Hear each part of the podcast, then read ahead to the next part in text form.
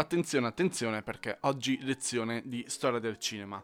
Cosa succede? Per consigliarvi il film Mank che è appena uscito su Netflix, diretto da David Fincher, dovete però vedervi prima Quarto Potere, che per chi non lo conosce probabilmente è uno dei film più importanti, se non il più importante, di tutta quanta la cinematografia mondiale. È un film degli anni 30 targato Orson Welles, è il film che ha cambiato letteralmente il concetto di struttura narrativa e di regia.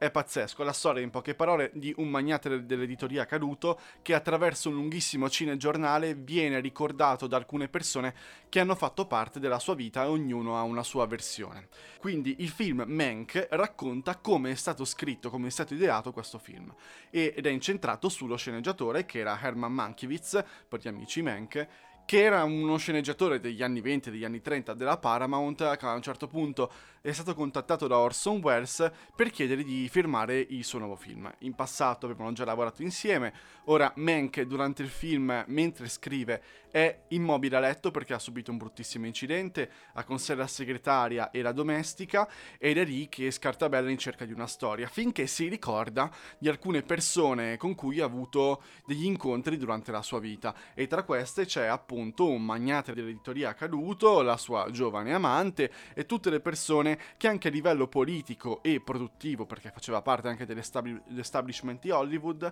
gli stavano intorno. Per cui comincia a prendere appunti, a rivivere le situazioni ed è tutto un siamo al presente e andiamo avanti con la scrittura di Quarto Potere e poi ritorniamo al passato, che è un po' esattamente la stessa struttura di Quarto Potere stesso.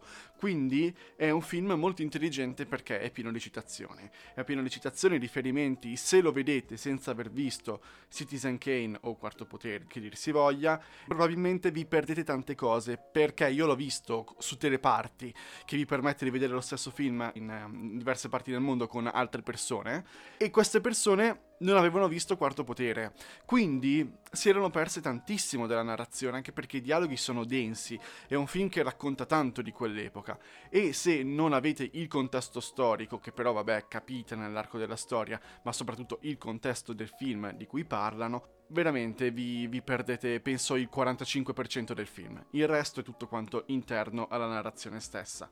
È un film accusabile di lunghismo, perché ci sono tanti dialoghi densi, le scene sono molto molto lunghe, si dicono tantissime cose, però alla fine merita anche per l'immagine. È un film girato interamente in bianco e nero con gli effetti e il sonoro come se fosse degli anni 30. Per cui è veramente girato bene e recitato da Dio. C'è un cast bellissimo con Gary Oldman, Charles Dance Lily Collins e Amanda Seyfried, che sono i ruoli principali, e sono bravissimi, sono veramente veramente bravi. Quindi io ve lo consiglio, Mank, il nuovo film di Fincher, che non credo sia il suo migliore, io credo che i suoi migliori possano essere Seven, perché vabbè, Seven ha cambiato le carte in regola del, del thriller, e Gone Girl, l'amore bugiardo. Potremmo metterci dentro anche Fight Club, parliamone. Questo sì, è un buon film, non di sicuro il suo migliore.